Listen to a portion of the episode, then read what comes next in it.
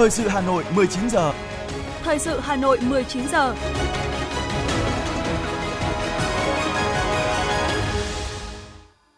Quang Minh và Thu Minh xin kính chào quý vị và các bạn. Bây giờ là chương trình thời sự của Đài Phát thanh và Truyền hình Hà Nội, phát trực tiếp trên sóng phát thanh. Tối nay thứ ba, ngày 31 tháng 1 năm 2023, chương trình có những nội dung chính sau đây. Tổng Bí thư Nguyễn Phú Trọng chủ trì cuộc họp của Ban Bí thư đánh giá tình hình triển khai thực hiện chỉ thị số 19 về việc tổ chức Tết Quý Mão năm 2023, chỉ đạo một số nhiệm vụ trọng tâm của Trung ương, các cấp ủy trong thời gian tới. Lãnh đạo thành phố Hà Nội động viên sản xuất đầu năm tại huyện Trương Mỹ và Thường Tín. Tiếp tục tăng cường kiểm tra kiểm soát an toàn thực phẩm trên địa bàn thành phố ngay sau thời gian nghỉ Tết. Cảnh báo bệnh lý nguy hiểm gây đột tử ở người khỏe mạnh. Phần tin thế giới có những thông tin NATO cam kết tăng quan hệ đối tác với Nhật Bản trong tình hình mới. Australia ra mắt hãng hàng không giá rẻ mới Bonza. 54 người tử vong do ngạt khí khi dùng các thiết bị sưởi ấm tại Algeria và sau đây là nội dung chi tiết. Thưa quý vị, hôm nay tại trụ sở Trung ương Đảng, Tổng Bí thư Nguyễn Phú Trọng đã chủ trì cuộc họp của Ban Bí thư Trung ương đánh giá tình hình triển khai thực hiện chỉ thị số 19 của Ban Bí thư về việc tổ chức Tết Quý Mão năm 2023, chỉ đạo một số nhiệm vụ trọng tâm của Trung ương, các cấp ủy trong thời gian tới. Kết luận của họp, Tổng Bí thư Nguyễn Phú Trọng hoan nghênh cấp ủy, chính quyền các cấp đã nghiêm túc triển khai chỉ thị số 19 của Ban Bí thư và chỉ thị số 22 của Thủ tướng Chính phủ về tổ chức Tết Quý Mão năm 2023 vui tươi, lành mạnh, an toàn, tiết kiệm. Về nhiệm vụ sắp tới, Tổng Bí thư Nguyễn Phú Trọng lưu ý phải tiếp tục dự báo tình hình, nắm chắc các khả năng tình huống có thể xảy ra để có biện pháp đối phó, không chủ quan, lơ là. Ngay sau nghỉ Tết, tập trung lãnh đạo, chỉ đạo, tổ chức thực hiện nghiêm túc, hiệu quả các nghị quyết, chỉ thị, kết luận của Trung ương và cấp ủy các cấp. Từng cơ quan, đơn vị địa phương lập kế hoạch cụ thể của năm 2023 để triển khai một cách bài bản, phấn đấu thực hiện thắng lợi các mục tiêu nhiệm vụ của năm 2023, năm bản lề của nhiệm kỳ Đại hội 13 của Đảng. Ban Bí thư Trung ương Đảng chỉ đạo các cơ quan, đơn vị địa phương tập trung thực hiện nhiệm vụ chính trị, nhanh chóng đưa các hoạt động kinh tế xã hội trở lại bình thường. Chuẩn bị đề án nội dung theo chương trình làm việc năm 2023 của Bộ Chính trị, Ban Bí thư, Ban chấp hành Trung ương Đảng, đảm bảo chất lượng, tiến độ đề ra. Triển khai thực hiện hiệu quả kết luận số 46 của Bộ Chính trị về tình hình kinh tế vĩ mô và các nhiệm vụ giải pháp trọng tâm trong thời gian tới. Chuẩn bị tốt các chương trình hoạt động đối ngoại trọng điểm đã đề ra các bộ ngành địa phương tập trung thúc đẩy phát triển sản xuất công nghiệp, xây dựng, tập trung chăm sóc tốt vụ lúa đông xuân 2023, chủ động phòng ngừa dịch bệnh trên cây trồng vật nuôi, tiếp tục hỗ trợ một số ngành lĩnh vực quan trọng bị tác động trực tiếp bởi đại dịch COVID-19 cũng như tác động của thị trường thế giới. Triển khai đồng bộ các giải pháp giữ vững an ninh quốc gia, trật tự an toàn xã hội, thực hiện tốt chế độ chính sách an sinh xã hội, đặc biệt chú trọng chăm lo đời sống một số bộ phận công nhân, một số ngành kinh tế đang gặp khó khăn,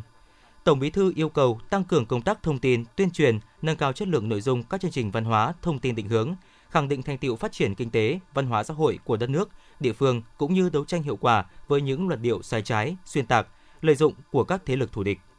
Sáng nay tại Hà Nội, Ban tuyên giáo Trung ương, Bộ Thông tin và Truyền thông, Hội Nhà báo Việt Nam phối hợp với Báo Nhân dân đã tổ chức giao ban báo chí đầu xuân Quý Mão 2023 Tại hội nghị, đại diện vụ báo chí xuất bản Ban tuyên giáo Trung ương đã điểm qua các nội dung thông tin báo chí dịp Tết Quý Mão 2023. Phát biểu chỉ đạo tại hội nghị, Phó Thủ tướng Trần Hồng Hà khẳng định vai trò quan trọng của báo chí cách mạng Việt Nam đã luôn đồng hành cùng sự nghiệp cách mạng của dân tộc. Báo chí đang bước vào giai đoạn có nhiều cơ hội và thách thức, trong đó Đảng, Nhà nước luôn tạo cơ chế chính sách thuận lợi cho các cơ quan báo chí. Phó Thủ tướng mong muốn các cơ quan báo chí cần thay đổi tư duy nhận thức, cung cấp thông tin nhanh, nhạy, chính xác bằng nhiều hình thức, nâng cao tính chuyên nghiệp của đội ngũ những người làm báo, mỗi phóng viên nhà báo trở thành chuyên gia trong các lĩnh vực, tiếp tục có nhiều tác phẩm, ấn phẩm là món ăn tinh thần không thể thiếu với các nhà quản lý và người dân.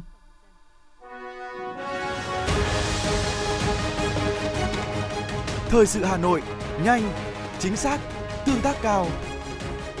Thời sự Hà Nội, nhanh, chính xác, tương tác cao.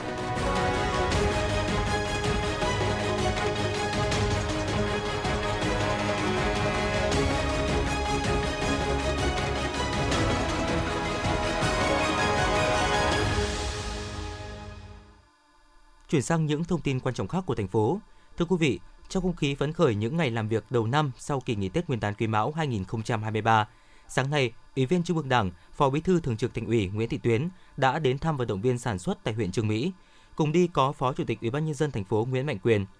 Phó Bí thư Thường trực Thành ủy Nguyễn Thị Tuyến cùng đoàn công tác thành phố đã đến thăm, động viên cán bộ, công nhân viên, người lao động, công ty cổ phần chăn nuôi CP Việt Nam tại khu công nghiệp Phú Nghĩa. Đây là nhà máy chuyên giết mổ lợn với dây chuyền tự động khép kín mới, được công ty cổ phần chăn nuôi CP Việt Nam đưa vào vận hành thử và đi vào hoạt động từ tháng 7 năm 2022 với tổng mức đầu tư gần 510 tỷ đồng. Công suất hiện tại là 500 con lợn một ngày, sau nâng lên 2.000 con một ngày. Doanh thu từ tháng 7 đến hết năm 2022 của nhà máy đạt trên 147 tỷ đồng. Bày tỏ vui mừng khi chứng kiến không khí làm việc khẩn trương của cán bộ, công nhân viên, người lao động công ty ngay từ những ngày đầu năm mới. Thay mặt lãnh đạo thành phố, Thường trực Thành ủy Nguyễn Thị Tuyến chúc công ty cổ phần chăn nuôi CP Việt Nam tiếp tục phát triển, đạt nhiều thành tích hơn nữa trong sản xuất kinh doanh cũng như chăm lo đời sống, việc làm của người lao động. Phó Bí thư Thường trực Thành ủy cùng đoàn công tác thành phố cũng đã đến thăm động viên cán bộ công nhân viên, người lao động công ty cơ khí chính xác và chuyển giao công nghệ tại khu công nghiệp Phú Nghĩa. Đây là một trong những doanh nghiệp đi đầu trong lĩnh vực công nghiệp phụ trợ về lĩnh vực thiết kế chế tạo máy, gia công cơ khí, cơ khí chính xác, cung cấp các giải pháp phần mềm tự động hóa cho doanh nghiệp. Và công ty cổ phần công nghiệp JK Việt Nam chuyên sản xuất các linh kiện do JK sản xuất phục vụ nhiều lĩnh vực như ô tô, xe máy, điện, điện tử và xây dựng. Khách hàng chính của công ty là những doanh nghiệp FDI lớn như Honda, Yamaha, Hyundai. Thường trực Thành ủy Nguyễn Thị Tuyến biểu dương ghi nhận tinh thần làm việc hăng say phấn khởi, khẩn trương của các công ty ngay từ những ngày đầu của năm mới. Thường trực Thành ủy gửi lời chúc các công ty tiếp tục phát triển đạt nhiều thành tích lớn hơn nữa trong sản xuất kinh doanh, đồng thời đề nghị công ty quan tâm đến công tác quảng bá sản phẩm, nâng cao giá trị, tạo ra nhiều sản phẩm công nghệ cao, tiếp tục chăm lo đến người lao động, chú trọng phát triển các tổ chức đảng, đoàn thể trong doanh nghiệp. Sáng nay, Phó Bí thư Thành ủy, Chủ tịch Hội đồng nhân dân thành phố Hà Nội Nguyễn Ngọc Tuấn đã đi thăm, động viên sản xuất đầu xuân tại một số doanh nghiệp, cơ sở làng nghề truyền thống trên địa bàn huyện Thường Tín. Phó Chủ tịch Ủy ban nhân dân thành phố Hà Minh Hải tham gia đoàn. Đoàn đã tới thăm làng nghề gỗ truyền thống xã Vạn Điểm, công ty cổ phần kỹ thuật công nghiệp Á Châu, công ty trách nhiệm hữu hạn máy biến áp điện lực Hà Nội. Khẳng định quan điểm lãnh đạo của thành phố luôn quan tâm tạo điều kiện thao gỡ vướng mắc khó khăn để các doanh nghiệp phát triển, Chủ tịch Hội đồng nhân dân thành phố Nguyễn Ngọc Tuấn mong muốn thời gian tới, huyện Thường Tín tiếp tục tạo điều kiện hỗ trợ, thúc đẩy phát triển các tổ chức đảng, đoàn thể trong doanh nghiệp ngoài nhà nước. Mong muốn các doanh nghiệp trên địa bàn tiếp tục xây dựng tập thể đoàn kết, đồng lòng để sản xuất đa dạng sản phẩm, tăng doanh thu, đóng góp ngân sách cho thành phố, làm tốt hơn nữa việc chăm lo đời sống cho người lao động.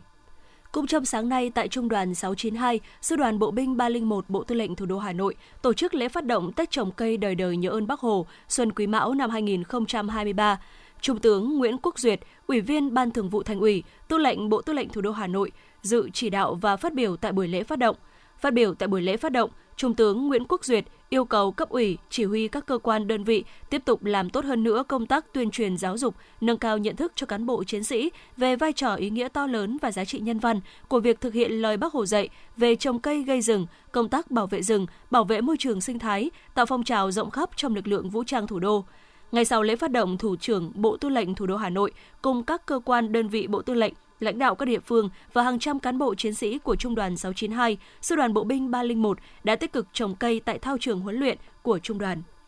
Trong không khí những ngày đầu xuân, chào mừng 93 năm ngày thành lập Đảng Cộng sản Việt Nam, quận Hai Bà Trưng cũng tổ chức lễ phát động Tết trồng cây, đời đời nhớ ơn Bác Hồ Xuân Kỳ Mão năm 2023 tại khu vực dự án xây dựng hạ tầng kỹ thuật sân vườn, cây xanh tại khu đất ao Đông Ba, phường Quỳnh Lôi.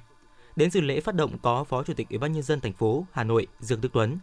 Phát biểu tại lễ phát động, Phó Chủ tịch Ủy ban nhân dân quận Nguyễn Mạnh Hùng phát động đề nghị các đơn vị, ngành, tổ chức, đoàn thể và kêu gọi mỗi người dân hãy nâng cao ý thức và hành động để trồng, bảo vệ chăm sóc cây xanh ở địa phương, cơ quan, đơn vị và gia đình, góp phần giữ gìn môi trường, bảo vệ xã hội và chính bản thân mình, chung tay để xây dựng quận Hai Bà Trưng ngày càng xanh sạch đẹp, phát triển bền vững. Tiếp tục là những thông tin về kinh tế. Thống kê của Hiệp hội Doanh nghiệp Hoa Kỳ cho thấy sản lượng hàng hóa xuất nhập khẩu bằng đường biển của Việt Nam sang thị trường Mỹ đứng thứ hai trong khu vực châu Á, chỉ sau Trung Quốc. Đây là cơ sở quan trọng khẳng định năng lực cảng biển Việt Nam, tạo tiền đề để các hãng tàu sử dụng cảng biển Việt Nam làm mắt xích quan trọng trong chuỗi hải trình toàn cầu. Giai đoạn qua, hệ thống cơ sở hạ tầng cảng biển ngày càng phát triển quy mô hiện đại, góp phần nâng cao chất lượng dịch vụ và sức cạnh tranh của cảng biển Việt Nam tiếp tục triển khai công tác kiểm tra, kiểm soát an toàn thực phẩm trước, trong và sau Tết Nguyên đán Quý Mão 2023. Ngay những ngày đầu sau thời gian nghỉ Tết, Cục Quản lý thị trường Hà Nội đã chỉ đạo các đội quản lý thị trường tăng cường công tác kiểm tra, kiểm soát an toàn thực phẩm dịp lễ hội xuân. Phó Cục trưởng Cục Quản lý thị trường Hà Nội Trần Việt Hùng cho biết, trong những tháng đầu sau Tết Nguyên đán là dịp lễ hội xuân, nên lực lượng quản lý thị trường Hà Nội sẽ tiếp tục chủ động phối hợp với chính quyền địa phương, ban quản lý các di tích tăng cường kiểm tra, kiểm soát an toàn thực phẩm, tập trung vào nhóm sản phẩm tiêu thụ nhiều trong dịp Tết và lễ hội để đảm bảo an toàn thực phẩm phục vụ nhân dân vui xuân an toàn, kịp thời xử lý nghiêm các trường hợp vi phạm quy định an toàn thực phẩm. Tiếp ngay sau đây là một số thông tin giá cả thị trường tiêu dùng ngày 31 tháng 1. Sau kỳ nghỉ Tết Nguyên đán 2023, nhiều loại thực phẩm như rau xanh, thủy hải sản tại thành phố Hồ Chí Minh giá cả vẫn tăng cao, thậm chí có loại tăng gần gấp đôi so với ngày thường. Còn tại Hà Nội, hàng hóa tại các hệ thống bán lẻ và chợ dân sinh sau Tết dồi dào, giá cả ổn định, thậm chí các hệ thống bán lẻ còn tăng khuyến mãi để kích cầu do sức mua yếu. Ghi nhận trong sáng nay, giá thịt lợn hơi tương đối ổn định sau kỳ nghỉ Tết Nguyên đán 2023. Mặc dù giá nguyên liệu đầu vào thức ăn chăn nuôi có điều chỉnh tăng nhẹ, giá lợn hơi trên cả nước duy trì quanh mức 51.000 đến 54.000 đồng một kg. Thưa quý vị và các bạn, hôm nay ngày vía thần tài, ngày mùng 10 tháng 1 âm lịch, nhiều người dân đi mua vàng với mong muốn cầu một năm tiền bạc dùng rỉnh, may mắn cả năm. Ngay từ sáng sớm, đã có rất đông người chờ xếp hàng trước các cửa hiệu vàng ở Hà Nội. Ghi nhận của phóng viên Ngọc Ánh trong buổi sáng ngày hôm nay.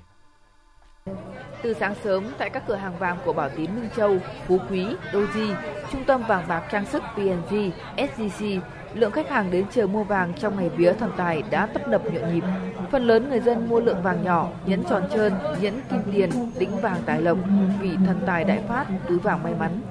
Nhìn chung, nhiều khách hàng hài lòng vì chỉ phải chờ đợi từ 5 đến 15 phút để được giao dịch mua vàng trong ngày vía thần tài cứ đến ngày thần tài năm nào tôi cũng đi mua một chỉ vàng để gặp lấy may mắn cho gặp may mắn tôi thấy mọi người nói thế thì tôi cũng mua tôi cứ để dành đấy cứ hàng năm là tôi năm nào tôi cũng mua mua ở đây mười mấy năm rồi đấy. Tôi mua hôm nay mua một chỉ thôi. Ờ, muốn uh, có may mắn đến với mình trong năm nay. Từ lúc tôi ra trường đến bây giờ thì lúc nào ngày thần tài tôi cũng đi mua một chỉ vàng để lấy may.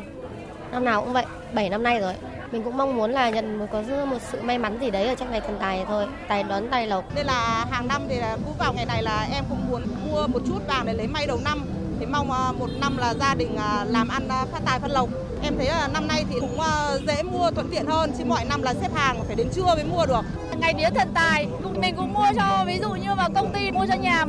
một hai cái nhẫn để lấy cái vía may mắn. Em chỉ mua ít thôi để lấy may thôi chứ không mua tích chữ gì cả. Cảm thấy rằng là vào ngày đầu năm mà mình đi mua vàng cái này mà được tặng quà luôn thì cảm thấy rất là được may mắn. Dịp này, nhiều cửa hàng vàng đã tung ra các sản phẩm mới lạ để phục vụ khách mua vàng cầu may đầu năm. Ông Nguyễn Vũ Tùng, quản lý cửa hàng vàng Phú Quý, quận Cầu Giấy cho biết.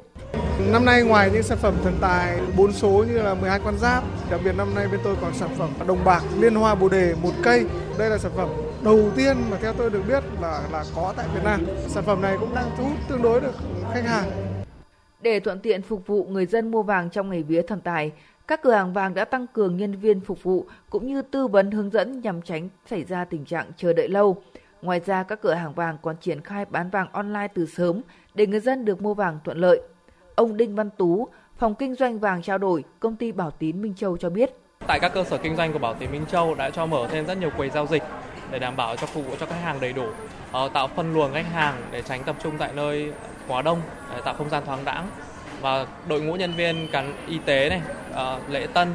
uh, mời khách hàng bánh kẹo hoa quả, trà nước và đảm bảo cho khách hàng thoải mái nhất khi giao dịch tại cửa hàng. Lượng khách hàng năm nay được dự báo sẽ tăng khoảng 10% so với năm ngoái là do tình hình dịch bệnh Covid đã được ổn định. Theo khảo sát, cùng chiều với diễn biến trên thị trường vàng thế giới, giá vàng trong nước tiếp tục đà giảm sâu về gần 67 triệu đồng một lượng. Giá vàng SJC đã được điều chỉnh giảm 800.000 đồng ở cả hai chiều. Với mức điều chỉnh này, giá vàng SJC ở khu vực Hà Nội là 66 triệu 400 nghìn đồng một lượng mua vào và 67 triệu 420 nghìn đồng lượng bán ra. Trên thực tế, những năm qua cho thấy giá vàng tăng mạnh khoảng một tuần trước ngày vía thần tài, rồi quay đầu giảm ngay vào các ngày sau đó. Do đó, các chuyên gia tài chính khuyên cáo người dân chỉ nên mua một lượng vàng nhỏ để lấy may, chứ không nên mua nhiều tích trữ. Bên cạnh đó, người dân nên chú ý tuổi vàng và mua ở những cửa hàng có uy tín, được nhà nước cấp phép. Chuyên gia kinh tế Vũ Đình Ánh cho rằng Ý nghĩa của cái việc mua vàng trong cái ngày vía thần tài là mang cái tính chất à, tượng trưng, mang nặng về cái yếu tố tâm linh nhiều hơn. Do đó thì có lẽ là cũng chỉ à, mua mang đúng cái tính chất à, tượng trưng và để lấy may cho một cả năm buôn bán và kinh doanh. Tuy nhiên, không phải ai cũng có điều kiện để mua vàng cầu may. Trong ngày vía thần tài hôm nay, nhiều người cũng đã mua những món đồ phong thủy cầu may và hợp với túi tiền như trang sức phong thủy đeo tay, vòng cổ phong thủy. Vâng thưa quý vị, ngày vía thần tài thì phải đi mua vàng, đó là quan điểm của nhiều người, mong cho một năm mới có nhiều tài lộc, buôn may bán đắt. Thế nhưng theo quan điểm của nhiều chuyên gia văn hóa, vào ngày vía thần tài, mọi người không nhất thiết phải mua vàng. Phỏng vấn sau đây của chúng tôi với Thạc sĩ Nguyễn Quang Trung, trưởng ban cố vấn Học viện Văn hóa Nghi lễ Truyền thống Việt Nam sẽ giúp quý vị và các bạn hiểu hơn về ngày này trong quan niệm phong tục của người Việt. Vâng thưa ông, ngày hôm nay là ngày mùng 10 tháng riêng âm lịch, cũng là ngày được nhiều người coi là ngày vía thần tài. Thế nhưng rất nhiều người thì có câu hỏi rằng là không biết là xuất phát từ đâu Việt Nam lại có ngày vía thần tài ạ? Ngày vía thần tài là một trong những ngày mà chúng ta được à, cho rằng là sự giao thoa văn hóa nó đến từ văn hóa Trung Quốc à, rất là xa xưa, đầu đầu thế kỷ 20 khi các thương gia họ đi buôn bán họ mang theo à, rất nhiều những cái điều là cầu may mắn, cầu đến sự buôn may bán đắt thuận buồm xuôi gió. Vì thế cái ông thần tài là một cái vị thần mà họ cho rằng là vị thần luôn luôn đi cùng đối với những thương gia đấy để mang lại sự may mắn, mang lại sự tài lộc. Và đặc biệt là cái ngày mùng 10 là cái ngày chẵn trong năm. Và À, đặc biệt hơn đó là ngày mùng 10 đầu tiên của năm mới. Ví dụ như năm quý mão ngày hôm nay là cái ngày mà người ta cho rằng là cái ngày mà thần tài à, dường như là giáng thế và ban tất cả tài lộc cho muôn người. Vậy cho đến nay thì ngày này có ý nghĩa như thế nào trong tục lệ văn hóa của người Việt thưa ông? Đối với văn hóa tín ngưỡng người Việt thì có một vị à, thánh hoàng của chúng ta cũng được ví như một vị tài lộc à, công danh, đó chính là Đức Quan Hoàng 10 tháng 10 ông Hoàng 10 và ngày hôm nay ngày mùng 10 tháng Giêng năm Quý Mão cũng chính là một cái yếu tố mà chúng ta giao thoa có sự à, chọn lọc và sự tinh túy. Lâu nay thì người Việt Nam luôn có quan niệm rằng là trong ngày vía thần tài thì cần phải đi mua vàng. Vì thế cho nên là rất nhiều người đã xếp hàng từ sáng sớm rồi ồ ạt đi mua vàng trong ngày này. Vậy điều này thì có nên hay không ạ? Chúng ta có sự tiếp nhận, có sự hội tụ ở những cái tinh hoa của ngày vía thần tài. Và không nhất thiết là phải chọn lựa một cái việc là mua vàng, vì không phải có những ai cũng có điều kiện để mua vàng cho ngày vía thần tài. Họ có thể làm những việc thiện, họ đi chùa cầu may, họ đi đền để cầu những tài lộc cho mình. Và đó cũng là một cái điều Ờ, mang lại sự may mắn cho họ trong ngày vía thần tài để có thể ờ, có tài lộc và tôi mong rằng tất cả những người dân chúng ta sẽ ứng xử văn minh đối với ngày vía thần tài vì vốn dĩ đây là một truyền thống tốt đẹp vốn dĩ có một ý nghĩa cao thượng vốn dĩ là hướng tới con người có một sự thiện nhân vì thần tài cũng chính là một vị ờ, thiện thần và không nhất thiết là chúng ta cũng có thể là gì ạ mua vàng à, khi mà chúng ta chưa có điều kiện mà chúng ta hãy dùng những việc thiện như là phóng sinh như đi lễ cầu an cho quốc gia dân tộc và cầu cho thế giới thì đó cũng là cái ngày mà chúng ta mang lại tài lộc trong ngày vía thần tài. Vâng xin cảm ơn những chia sẻ của ông.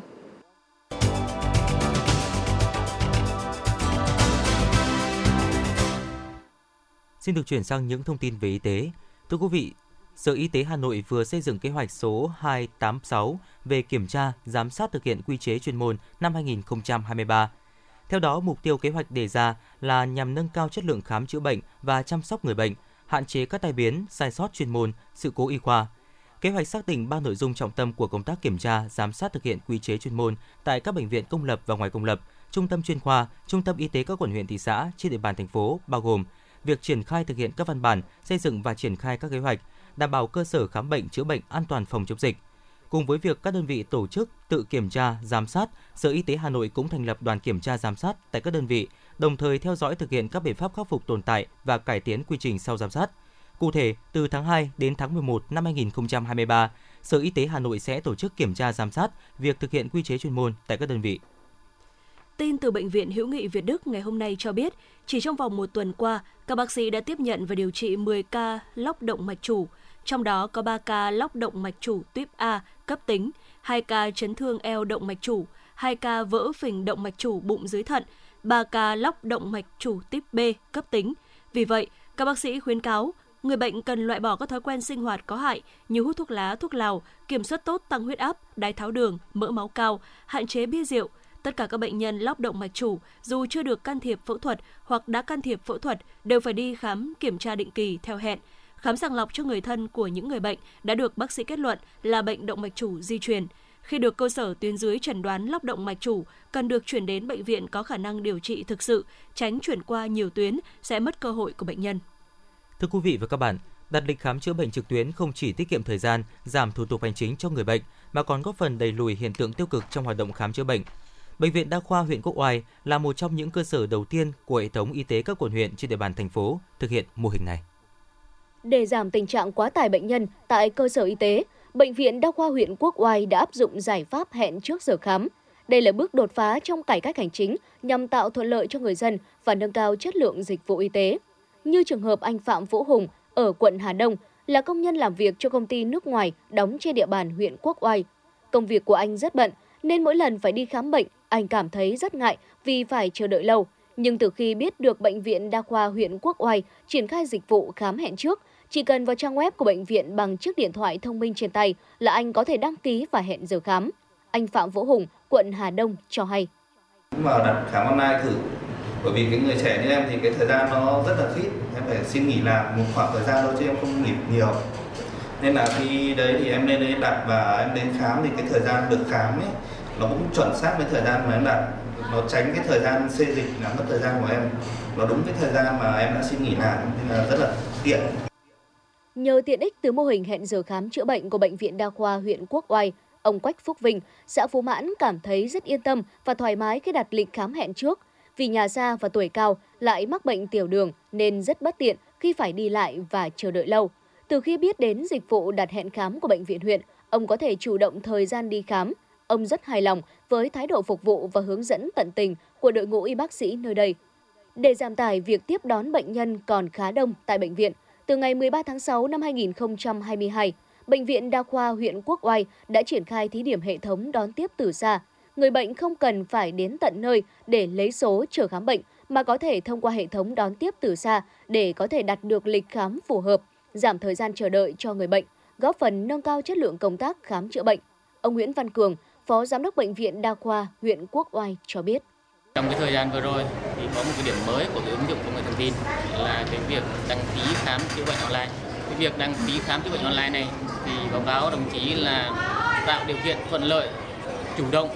về thời gian cho bệnh nhân thì có thể là ở bất kỳ đâu, ở nhà hoặc là đi chơi hoặc là ở bất kỳ đâu.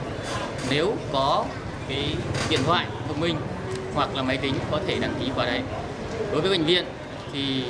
chủ động cho cái việc gọi là số lượng người đến khám từng ngày ví dụ như thể là khi mà đông thì chúng tôi sẽ điều tiết người bố trí và bác sĩ để làm sao cho người bệnh đến khám được nhanh nhất và được hài lòng nhất. Thời gian tới, Bệnh viện Đa khoa huyện Quốc Oai tiếp tục đẩy mạnh ứng dụng công nghệ thông tin, tối ưu hóa các dịch vụ tiện ích cho người dân đến khám chữa bệnh nhằm tạo ra những chuyển biến tích cực, nâng cao chất lượng phục vụ, hướng tới sự hài lòng của người bệnh, đồng thời góp phần làm giảm nhẹ các thủ tục hành chính, giảm thiểu tình trạng quá tải bệnh viện, nâng cao chất lượng công tác quản lý điều hành, đảm bảo an toàn phòng chống dịch bệnh, đáp ứng ngày càng cao nhu cầu khám chữa bệnh của người dân. Thông tin về vụ tai nạn máy bay quân sự ở Yên Bái. Thưa quý vị, vào 12 giờ 9 phút trưa ngày hôm nay, ngày 31 tháng 1, máy bay Su-22 số hiệu 5873 của Trung đoàn Không quân 921, Sư đoàn 371, Quân chủng Phòng không không quân do Đại úy Phi công cấp 3 Trần Ngọc Duy điều khiển đã cất cánh chuyến bay thứ nhất.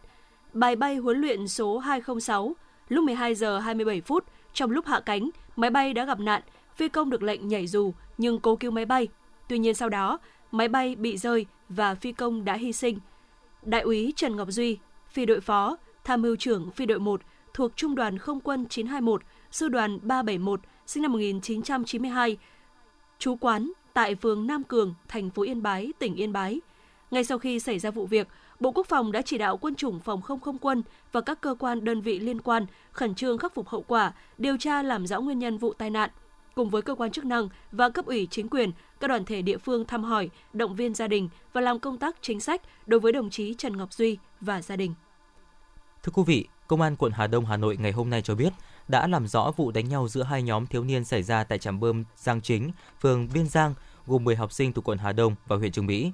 Trước đó vào 21 giờ ngày 27 tháng 1, mùng 6 Tết Quý Mão, tại khu vực trạm bơm Giang Chính có khoảng 4 thiếu niên ở huyện Trương Mỹ đi hai xe máy đến thì bị khoảng 7 người chờ sẵn dùng tuyếp gắn dao và vỏ chai tấn công. Hậu quả vụ việc làm một người bị thương được đưa đi cấp cứu trong tình trạng chấn thương sọ não. Qua vụ việc trên, Công an quận Hà Đông khuyến cáo các vấn đề quản lý con em, học sinh của các bậc phụ huynh, đặc biệt cần giáo dục lứa tuổi vị thành niên trong giải quyết mâu thuẫn không đáng có trên mạng xã hội dẫn tới vi phạm pháp luật.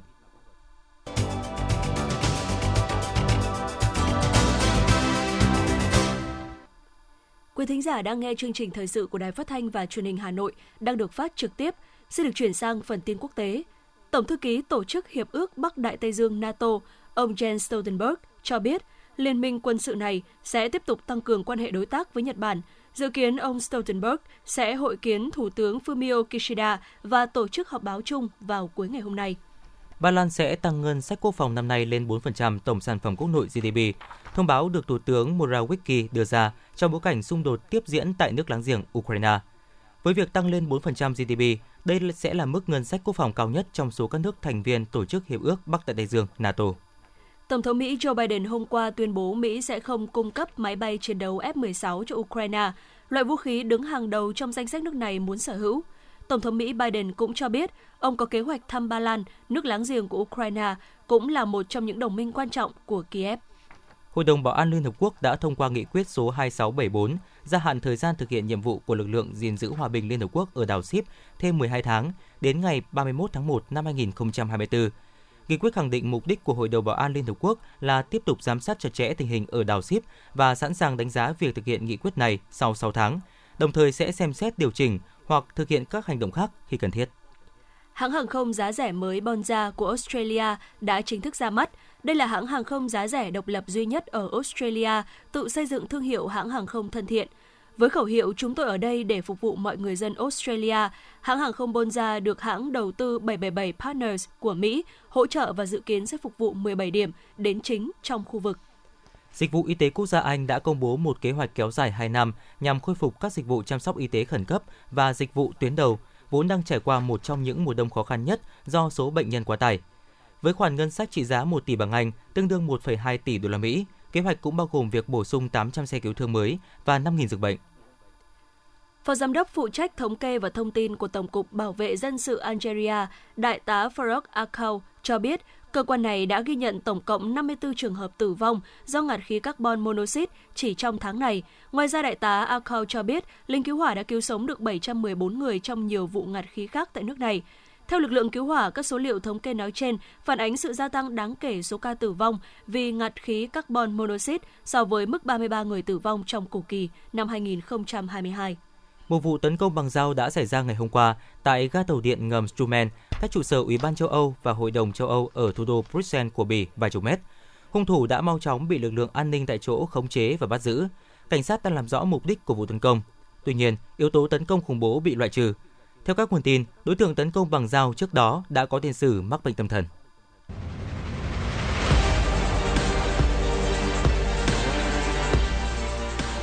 Bản tin thể thao Bản tin thể thao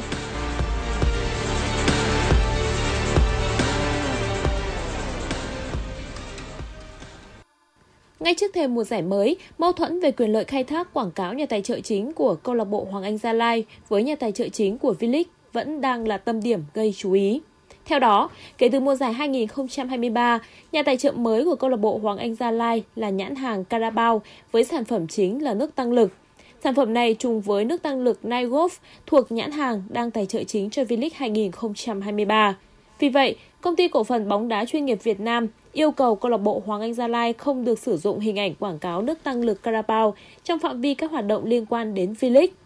VBF cũng khẳng định chủ trương bảo vệ quyền lợi của nhà tài trợ chính và quyền lợi của các câu lạc bộ tham dự giải. Vì vậy, khi nảy sinh vấn đề mâu thuẫn quyền lợi quảng cáo, VBF đã trao đổi cùng các bên để tìm hướng giải quyết. Về phần mình, câu lạc bộ Hoàng Anh Gia Lai ra thông báo nhiều khả năng sẽ không thể tham dự mùa giải V-League 2023 do không đủ tài chính duy trì hoạt động vì câu lạc bộ phụ thuộc rất lớn vào nguồn thu của nhà tài trợ. Cũng trong công văn của mình gửi VBF, Hoàng Anh Gia Lai cho biết với tinh thần cầu thị và hợp tác, trong những ngày tới, công ty cổ phần thể thao Hoàng Anh Gia Lai sẽ nỗ lực đàm phán với nhà tài trợ chính nước tăng lực Carabao. Nếu trong quá trình đàm phán, nhà tài trợ Carabao đồng ý hoặc không đồng ý theo quy định của VPF, đội bóng sẽ có công văn thông báo sau. Vòng 4 Cúp FA, Derby County trở thành cứu cánh cho West Ham trong giai đoạn đội bóng của huấn luyện viên David Moyes đang gặp khủng hoảng. Chỉ sau 10 phút bóng lăn, cách biệt về trình độ đã giúp cho Bowen dễ dàng mở tỷ số cho West Ham. Nhận được chuyển dọn cỗ từ Thomas Soucek, Bowen không bỏ lỡ cơ hội 10-10 đưa đoàn quân của huấn luyện viên David Moyes vươn lên dẫn trước. Sang đầu hiệp 2, đến lượt Michel Antonio lên tiếng, nhân đôi cách biệt cho đại diện thành London. 2-0 cũng là tỷ số chung cuộc của trận đấu. Với kết quả này, West Ham giành tấm vé đi tiếp gặp đối thủ MU ở vòng tiếp theo. Với quyết tâm sở hữu được cầu thủ trẻ xuất sắc nhất World Cup 2022 là Enzo Fernandez, Chelsea đã quyết định bạo chi để đưa cầu thủ người Argentina này đến với sân Stamford Bridge. Cụ thể, The Blue kích hoạt điều khoản giải phóng hợp đồng giữa Enzo Fernandez và Benfica với giá 120 triệu euro, tương đương 105,6 triệu bảng để đưa cầu thủ này về London. Trước đó, Chelsea từng đưa ra lời đề nghị 100 triệu euro cho ngôi sao người Argentina nhưng bị Benfica từ chối. Nếu chiêu mộ thành công Enzo Fernandez, đây sẽ là bản hợp đồng đắt giá nhất lịch sử Chelsea. Trước đó, kỷ lục cũ thuộc về Romelu Lukaku, người đã cập bến Stamford Bridge với mức giá 98 triệu bảng hồi mùa hè năm 2021. Dự báo thời tiết khu vực Hà Nội đêm 31 ngày mùng 1 tháng 2 năm 2023, trung tâm thành phố Hà Nội không mưa, sáng sớm có sương mù nhẹ, trưa chiều trời nắng, nhiệt độ từ 15 đến 22 độ.